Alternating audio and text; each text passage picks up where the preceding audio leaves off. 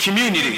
Hey, what's up, everyone? Welcome back to Stay Curious, the podcast where we want to create diversity in thought, not division in community, and we where we want you to remember how to think and not tell you what to think. We are back after our long series on faith and sexuality, and we are super excited today to have a guest with us. I am not going to introduce that guest yet, though, because I haven't yet told you that I'm Matt Fisher, creative director here at Hill City, where we record this and every episode of the podcast, and I am here with my co-host, as always, John Wagler. John, what's going on, man? Matt, I don't know when this is gonna be on the air. Um, either we are currently in Israel, or or Ooh, or we're behind the curtain. but we are so close, and it's pretty exciting. It's gonna be a super fun time. Oh man, I can't wait. So yeah, actually, as you all are listening to this, I'm pretty sure that we are in Israel. Spoiler: uh, podcasts are not live broadcasts. Um, so a little peek behind the curtain to the Wizard of Oz, uh, and we are probably having an awesome time. I'm just We gonna, might be floating in the Dead Sea right now. We, Who we even could knows? be. Who knows? We could Who be knows? in the Jordan where Jesus, real Jesus, actually got really baptized. Yeah, I think the Lacey and I were saying uh, a couple of days ago. You know, our staff, our biggest staff question is: Is it funny or is it blasphemous? And We're gonna this find trip out. is going to be the epitome of that. I told, I think I told Kelly, our guest today, that uh, we're just going to oscillate wildly between blasphemous or crying. Like I'm either going to be weeping or saying something inappropriate. Those are going to be my two uh, uh, modes, I think, while we're in Israel. So, speaking of Kelly, without further ado, we would like to welcome our guest, Kelly G. Kelly, Hello. what's up? Nice to be here. Yeah, uh, we are so excited to have you. Um, and we have Kelly on today because she is uniquely qualified to talk about our topic, which is uh, sustainability in fashion. Not necessarily like eco sustainability, but we wanted to take a minute to just kind of talk about or start the conversation around um, how we as Christians and people who are called to care about other people and love our neighbor can do that not only um, in our personal lives, but in our consumer habits and specifically in how we dress ourselves, our children, and those around us. So, Kelly, you know about this stuff. Just a little bit. Hopefully, I'm qualified. it's like self qualified. You can't be less qualified than John and I to talk about things. Correct. We'll see. We all wear clothes, so It's very true. That's true. It's very true. Yeah. Um, cool. So yeah, this is. Tell us a little bit about like your background in fashion. You obviously have an interest in in clothing and fashion and, and that sort of stuff. You're a fashionable lady yourself, but you also have some like uh, you know work experience working in this world. So tell us a little bit about that. yeah. So I got into fashion when I went to college at VCU. I studied fashion merchandising there, and was really interested in the industry and more of the um, behind the scenes. So buying, how brand works, um, what goes into creating a line. And it wasn't until my senior year of college where I went through a program that we designed a store for Richmond that we started looking into what products we wanted to hold. And oddly enough, my partner and I fell upon some fair trade product, and that's kind of the first step into finding out more of like what that meant and what that looked like. I think when I was in college was the first time like Tom's was around and Warby Parker was doing their model of buy a glass, um, we'll give a glass away. Um, and so it was kind of that intriguing aspect of social impact with fashion that made me want to research more and find out what people were doing. That's very cool. I hadn't thought about. So for me, um, I have uh, a history in this sort of topic, but it was always from the like politics side of it. Like I can remember my friends and I. I was saying earlier, not buying Nikes or not buying stuff from like the Gap or um, because of you know workers' rights. And I remember when Tom's came out, I was I think I was 24, 25. And I was like, oh, this is cool. Like, this stuff is finally starting to make it to like the mainstream, you know, um, not just like hippies that either make their own clothes or shoplift stuff from the Gap. Um, and uh, so that's interesting that like that was your entree into it was just college and like stuff like Tom's. Yeah, they really made it popular, I think, and more mainstream, like you were saying, because beforehand it was just kind of what was convenient and what was trendy. And it was my first kind of viewpoint at that side of the industry um, because that wasn't popular conversation yet. Um, now it looks a lot different. A lot more people are talking about it and know a little bit more information because people have been working really hard for years. But it definitely kickstarted my interest in finding out more and what that meant for me as a shopper. I remember the first time I was exposed to like one of the watch lists. I was like, dear lord. Yeah, like oh Like no. I had no. id- I mean, I truly had no idea. I really had no idea it was a thing. Like all I cared about was what was cool. Right. yeah. and so, and then all of a sudden, I remember like coming out. I printed it off and like I gave it to Lacey, and I was like, "Uh, what do we do about this? And where do we shop? And how does this work?" And had no idea. And so, which is probably a couple years even before you were in college. Um, but I'm just I'm super intrigued by this conversation because it was still something that didn't actually grip me. Like I, you Yeah. know, it was Yeah. like I got it, but I think I was in a headspace where it was like, I mean, stuff happens, you know, whatever. But anyway, Yeah, it's funny. Like I can remember one of the first things that I really noticed about um, like the kids that I would end up hanging out with in like seventh and eighth grade, and then sort of like starting bands with, and like you know really kind of becoming my family away from home. The first thing I remember noticing about them was their shoes and how they were really specific about like they would only wear Doc Martens. Partially because that was the punk thing at the time, but also because they were back then they were still made in England, so like made proper, you know, made sustainably or, or um, with human rights in mind.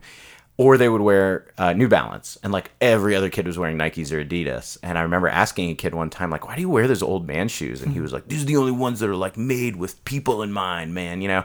And so it's like that was actually more than the the mohawks and the like chain belts and all that stuff. The thing that I really noticed that made those kids different was that their shoes were different and they had like a reason why they wore certain things. Um, even Yeah, when they would even when they would wear like collared shirts and stuff, it was always Fred Perry, which was also like a UK brand that at the time before it moved to Bangladesh was again very specific about like how things get manufactured and stuff like that. Yeah, definitely. That's cool. So after college, so you kind of found out about this sort of stuff in college while you were researching it as a fashion major. What made you? What sort of compelled you to continue looking into it and and eventually to start sort of maybe changing your buying habits and talking to other people about theirs? Was there certain, you know, like you hear about people who see a video of like how animals are treated and they go vegan or whatever like what was your sort of emotional connection to it as you started to research it I think what grabbed me the most was the impact on people around the world, kind of like what you were saying when people are behind our clothes. I think that's a big conversation that we often forget about when we think about what we wear. Like an actual hand touched our garment and created it, and are they getting paid fairly in a living wage and wherever they're working, whatever country? Um, and so I think some of the first few brands that I got to know were partnering with artisans who were already creating their product um, and using their skills, and they just needed a market to sell it. And so it was jewelry brands mostly that were um, advocating for typically women in other countries. Um, this one was in Uganda with a brand called 31 Bits, and they were kind of the first one that I got to know in that model and expressed a lot about how they were paying their workers fairly, providing education for families, um, and essentially changing communities. And with that, I think that's what kept me going um, to want to know more and wanted to, know more about the brands that I was shopping at. Like, I was really into the loft in college, and knowing just now the impact of um, the amount of goods that they make and the turnover and the waste, and then essentially not knowing in their supply chain of how their workers are being paid or cared for. Um, sweatshops are a big thing. Um, those kind of uh, information pieces was what made me want to keep um, being passionate about knowing who made my clothes.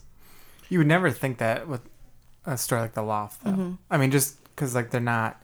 You would sometimes think it with like some of like the lower cost, you know, stores. Right. Like you, that makes sense. But are there a couple of brands that people would be shocked at? I think now it's a little bit more common knowledge. Um, I was telling some people today that a few of the brands that I found out were pretty poor in sharing these kind of details. Um, our Anthropologie, which is a big one for women. No way. Yeah. Um, They don't release a lot of information about where they source their clothes, as well as um, being able to like share any information. They might not even know where their factories are in a lot of cases or where they're buying from because it's such a um, intricate part of the supply chain and you're just searching these other countries for where your garments are being made. Um, and people don't go to the factories. People don't know the conditions or if people are getting a fair wage for their living conditions. Um, so that's a big one. Um, i know we've talked a lot about old navy and that one's definitely improving in what they're releasing and sustainability but it's still They're not good. they're yeah they just produce so much and people throw away so much from there Yeah. yeah But is that um so you and I had kind of talked off mic a little bit about the difference between uh, e- um, ecological sustainability and like human rights, and I think they're both important. Right. But what like for a brand like Old Navy, um, what is sort of when we talk about human rights violations or, or poor human rights, like is it low pay? Is it bad hours? Like what give people a sense of like what do we really mean when we say you should be careful about like you know engaging this brand because of how their stuff is made. Right. Um, so a lot of the things that people are advocating more for now is working conditions, um, child labor, and uh, fair living wage. So obviously, we know that other countries' dollar amount is different than ours. So it might look like less money in another country that someone's getting paid. Um, but in reality, that's what they need to live there. Um, so there's a brand called Nisolo that is working to, towards releasing more about the lowest wage that they have in their company. And so, in one of the countries that they have a factory, now they're releasing how much that worker is getting paid per month. And I believe it's around $280 US dollars. But there, that is above their minimum wage. And so, that's what they're able to provide. Um, and so, it's looking at those intricate details and being able to be transparent and open to be like we need to do better to raise the standard uh, for people's lives a lot of it's women and so that impacts families communities um, how people are able to create generation long livelihood Yeah, I I have like one of the big responses that I've heard from people is like, well, you know, they make 25 cents an hour, but like that's maybe in their country that's okay. And I'm always kind of like, well, no, not necessarily. you know, a you have to make sure it's a living wage, but also um, if you like put yourself in that situation, if you were working for an overseas company and finding out that no matter what your transfer rate is, they were making you know the people in that country that were managing the stores or working the counter or mm-hmm. whatever were making exponentially more than you yeah how would you, you know, you wouldn't feel so great about that, even if you were making over minimum wage. So it's like, I always kind of push push back on that with people about like, yeah, that's good that they're paying them more than minimum wage, but also if they're selling the stuff at a premium, right that doesn't like that just isn't equitable. You know, like if you if the living wage in Cambodia is a dollar a day, but you're still selling Nikes for hundred and twenty dollars, and Yeah. the mar- the profit margin is that big, like, well, why don't you raise the level of life for those people that are making them, Right. regardless of what their current level of life is? Yeah. You know, And that work is so labor intensive. Um, if you're working at sewing machines, if you're working whatever part of the production cycle, that could be when you're making denim and you're putting it through these different washes. And it's typically pretty hazardous um, factories. And so it's also like, it's not someone just standing around passing a piece of clothing down the line. It's people doing really hard work. And we get to wear the clothes that they make, but are they being treated the same way that we would expect if we were the ones sewing or dyeing these clothes? Yeah, for sure. And yeah, keeping in mind too, some of these countries don't have health and environmental regulations like we do. So what their government may deem as healthy, we would like absolutely shut a factory down for because people are getting sick. Um, so it's all it's all stuff to keep in mind. That said, Well, let alone the faith component to it. Too. I mean, when you're talking about right. slavery or you know, um, or s- folks being under like a slave trade, so to speak, you know, their even their minimum wage. To your point, Matt, if it's dishonest, you know, towards the overall profit, or um, if they're just trying to get by, or whether it's the health standards or anything from a faith perspective, I mean, the Bible, it, like, there is very critical of anyone with dis- dishonest gain Right. You know, Yeah. I mean, like, and that's all throughout Scripture. And you know, I and someone might respond, "Well, in the Old Testament, there were," but even the rules in the Old Testament were far beyond what was common for that culture. And so, even right now, as Christians, we should be looking at this in a way that says, "Oh, wait, hold on a second. These health mm-hmm. standards, these environmental factors, these people are severely underpaid. Even if it technically is a living wage for them, if they're still severely underpaid and the rich people in the West are making this large profit off the backs of somebody else, mm-hmm. then the reality is, is that truly is dishonest gain. Even if they're even if they're saying what their profit margins are, they're they're still it's still dishonest in the sense of they're trying to manipulate and control and hurt a grouping of people, Yeah. which is like anti what we believe. Yeah, it's not Exactly. not dramatic to say that the more the morality of global economics is not the morality of the Bible. Correct. Um, yeah. and, a And- lot and a lot of people you know will hear this and feel probably maybe guilty or confused of what they can do but it's it should be that pause of um, Yeah. god cares for justice and cares for people to care for others and i do believe it's diff- just different awareness and small habit changes that can make such big impacts and being aware of it is obviously the first step Yeah, yeah. I mean, you know, admitting you have a problem, right? Is the first Yeah. step to recovery Yeah, for everything. Um, so that, yeah, that kind of leads into another question that we had, which is, so I'm hearing this, and I think in I think in 2019, most people have a sense of the idea of a sweatshop or the idea of like um, exploitative uh, consumerism. But uh, I'm hearing this, and I'm either convicted or maybe learning some of this stuff for the first time, and I'm feeling overwhelmed, like because I know that's the feeling for people when they hear this sort of stuff. Is like, well, do you want me to just move out to the woods and sew all my own clothes? It's like, no. But now you're aware. What is something from your experience that is a good like baby step? Like, what's a good first step besides just being aware for people? Like when you started to change your habits, what was what's something that you can sort of like recommend to people? Like, just try this and like, do, you know, take a baby step in. I think when we look at what we already own and what we wear every day, um, it's kind of down to our consumer habits. We're always told that we're supposed to be buying more every season, something new, get rid of what you own, um, recycle everything out of your wardrobe, don't wear things again. And I think that mindset switch is the easiest way we can make a change just in our own lives automatically, and that doesn't cost money. Um, it is some way that we can kind of reevaluate like, why do I care to buy something new? Is what I have not good enough? And why do I feel that way? Um, because I think a lot of the things that we already own are well enough to wear. Um, and so I think there is this false sense of we always need something new. And that's the first way to kind of combat our like shopping habits and buying too much because eventually it goes to a landfill and that doesn't break down for years and years. It may never break down. Um, and so that's causing a ton of issues. And so that would be a, a big way. Getting to know the brands that we shop is another easy way. Um, and like knowing a little bit more background of what they're doing in their communities or in their company. Um, are they making efforts towards sustainability? Are they even talking about it? That's kind of a big giveaway. Is it on their website? Is it on their um, Instagram? Because a lot of brands know that that's a conversation that consumers are wanting now. And so they're going to put it out if they're doing it because that's a big selling factor for them um, at this point in the conversation. Is there a particular site that someone could go to?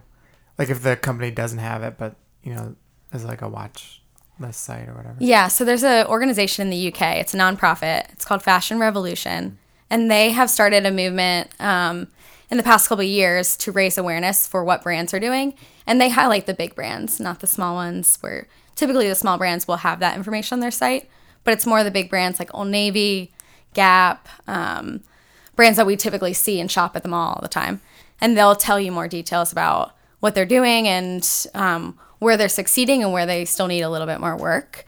And obviously, this is a conversation where we're not trying to shut down all the big brands. It's just more of like, we should call for better standards and we shouldn't settle for things of like how they have been done in the past because we need to be better for people. Yeah, I think that's a big thing is just like ask for more. Like do all you can do is do better, right? Yeah. Um, and you know, I think for people who are listening to this and and maybe you start down this path or start to be more conscious of this stuff, there's always going to be you know somebody if you are vocal about yeah we've started to be careful about where we shop and how we shop and all that there's always going to be somebody who maybe has been doing it longer who has something negative to say something that's just like well you know that's just as bad as this. And I think something to keep in mind with any kind of like conscientious life change, whether it's your diet or how you, um, you know, consume things or how you dress, don't sacrifice. We've said it before. Don't sacrifice the good for the perfect. You know, Right. like if Old Navy's starting to do better, but you still feel convicted to maybe not shop there anymore, good. But keep an eye on them, and like when it comes up, say, you know, they're doing better. They should keep going. Yeah, Um, definitely. or you know if it's nike or or whatever whatever the Anthropologie hopefully starts to do Mm-hmm. better.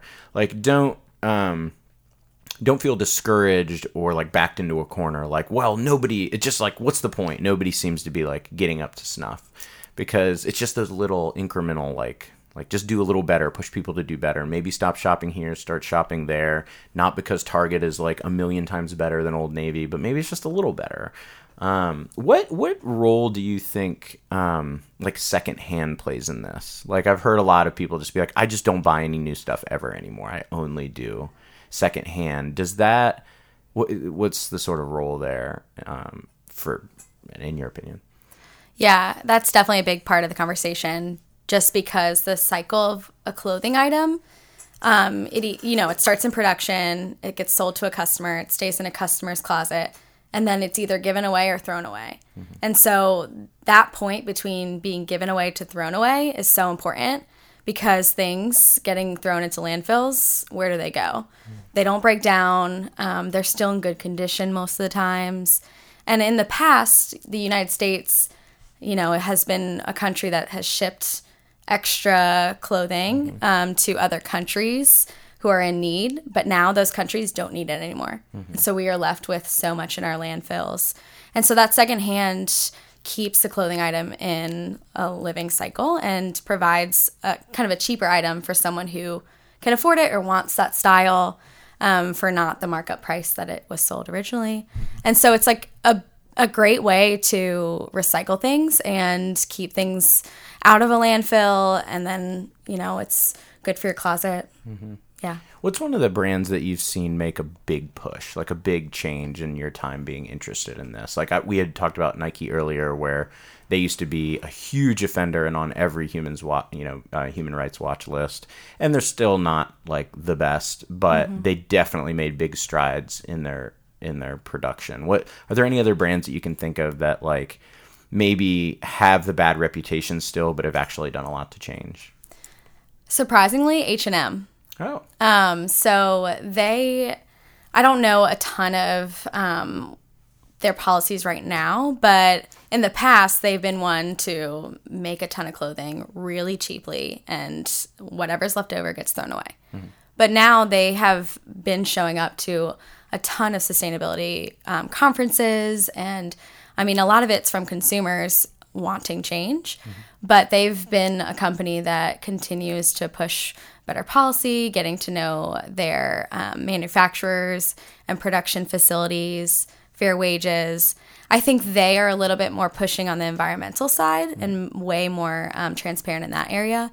Maybe production could use a little bit more work just because some of their stuff's pretty cheap still. Um, but that's been one I'm pretty impressed by. Very cool. What was um like so as you started to learn about this stuff, I know you mentioned like ugh, Anthropologie's not good, what a bummer. Um but like what was one thing that you found it difficult to what was a habit that you found difficult to change or like an item that you found difficult to give up? Honestly, it's the convenience. Um, when you are like kind of committed to researching every single item that you're buying, and I'm not perfect at it, but if that's my commitment, it it is not an easy trip to the mall. Mm-hmm. Um, so it takes a little bit more time. It takes a little bit more thought, and that just goes into the consumer habits that I was talking about earlier, mm-hmm. where it just is a mindset switch. And it's taken me a little bit more time, but in reality, when I now look at my closet, I wear my things way more than I would have five to 10 years ago when it was easy to just go to Forever 21 and pick up five things. Mm-hmm. Now I buy one and it lasts longer and I'm way more satisfied by that. Um, and so I think, you know, that's the biggest change and the biggest thing that's hard when you're just like out or traveling to just not be able to stop into a store. Um, but like I said, stores are getting better. I sometimes shop at Madewell. They have like a fair trade certified denim line.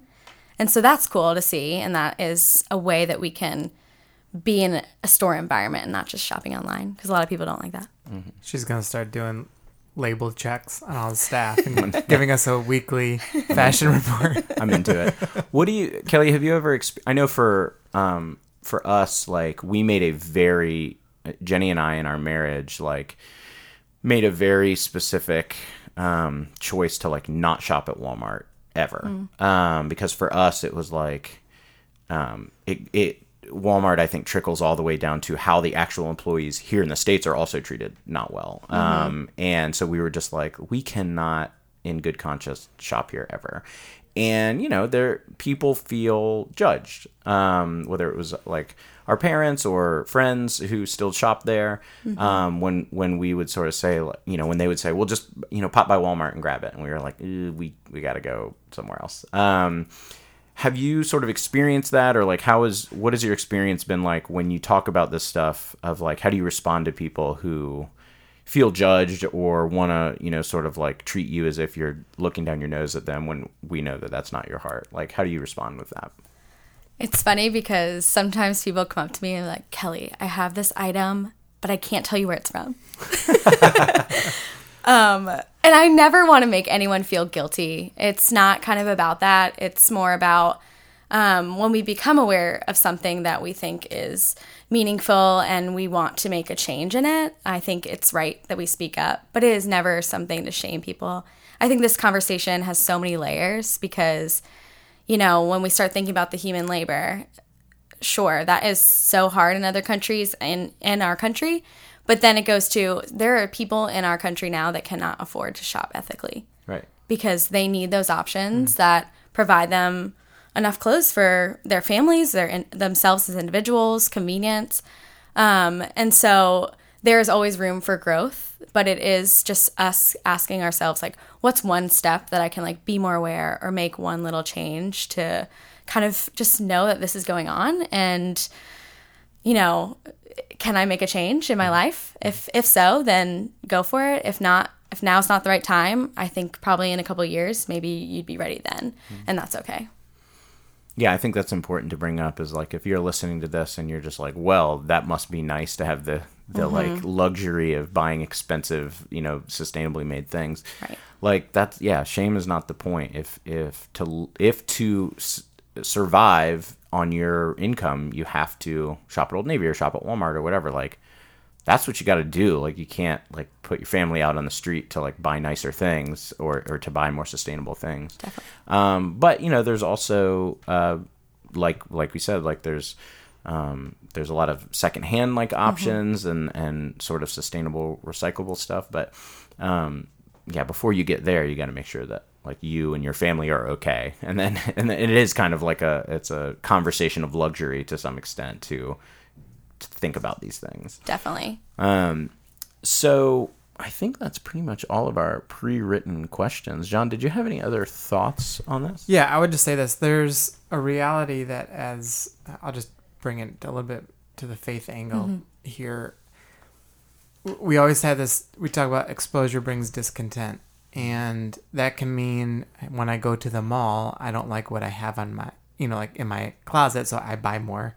But this is also an example how exposure should bring discontent in our souls about how we buy, what we buy, how often we buy, like all those things. And that is a part of um, faithfully living out this whole Jesus thing is this idea now obviously in western culture we, we're so individualistic we're profit driven we're all those things. And i realize that that's ingrained in us and it's hard to break that cycle. But this is an example of a way to break that cycle and live more communally which is what it's supposed to be like.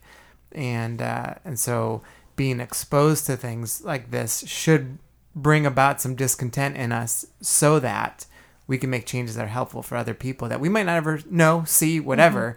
But yep, it might hurt the profit margin of some really wealthy people, but that is okay. Yeah. And um, the other part to this is is way more important when it comes to what does it look like for a Christian to engage kind of the fashion and merchandising side of this, um, which I think is important. And it's not something that I, I mean, seriously, how often do you hear Christians talking about stuff like this? Yeah. yeah beyond rare. Yeah. I mean, it's beyond rare. But this is an example of something that we should, because there are human rights issues. There are things that hurt people. There are environmental issues. Like those all play into how we love others well and how we love creation well. You know, and so it all matters.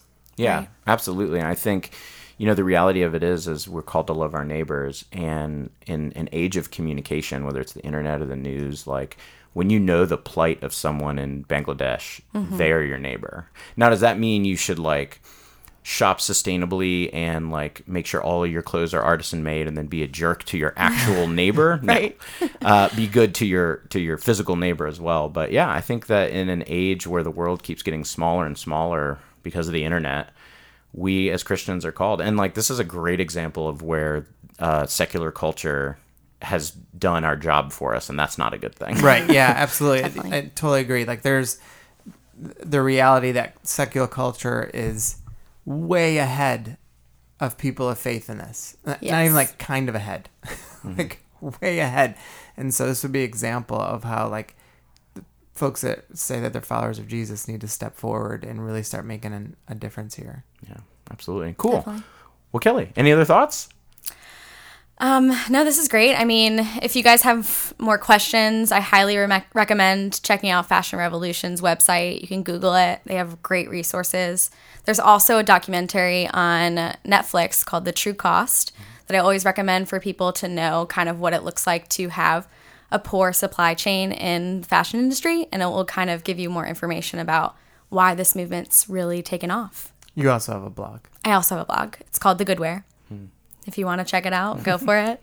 What what's the URL? Thegoodwear.com. Nice. Very cool. Well, thanks to Kelly for joining us, and thanks to all of you for tuning in to this episode of Stay Curious. If you have questions, comments, concerns, um, or suggestions for future episodes, email us at staycurious at hillcityrva.com. Make sure to rate and review us and um, to share the podcast on your social media uh, platform of choice or just tell people about it so that we can get more folks in on the conversation. Again, thanks to Kelly for joining us, and we will see everyone next time.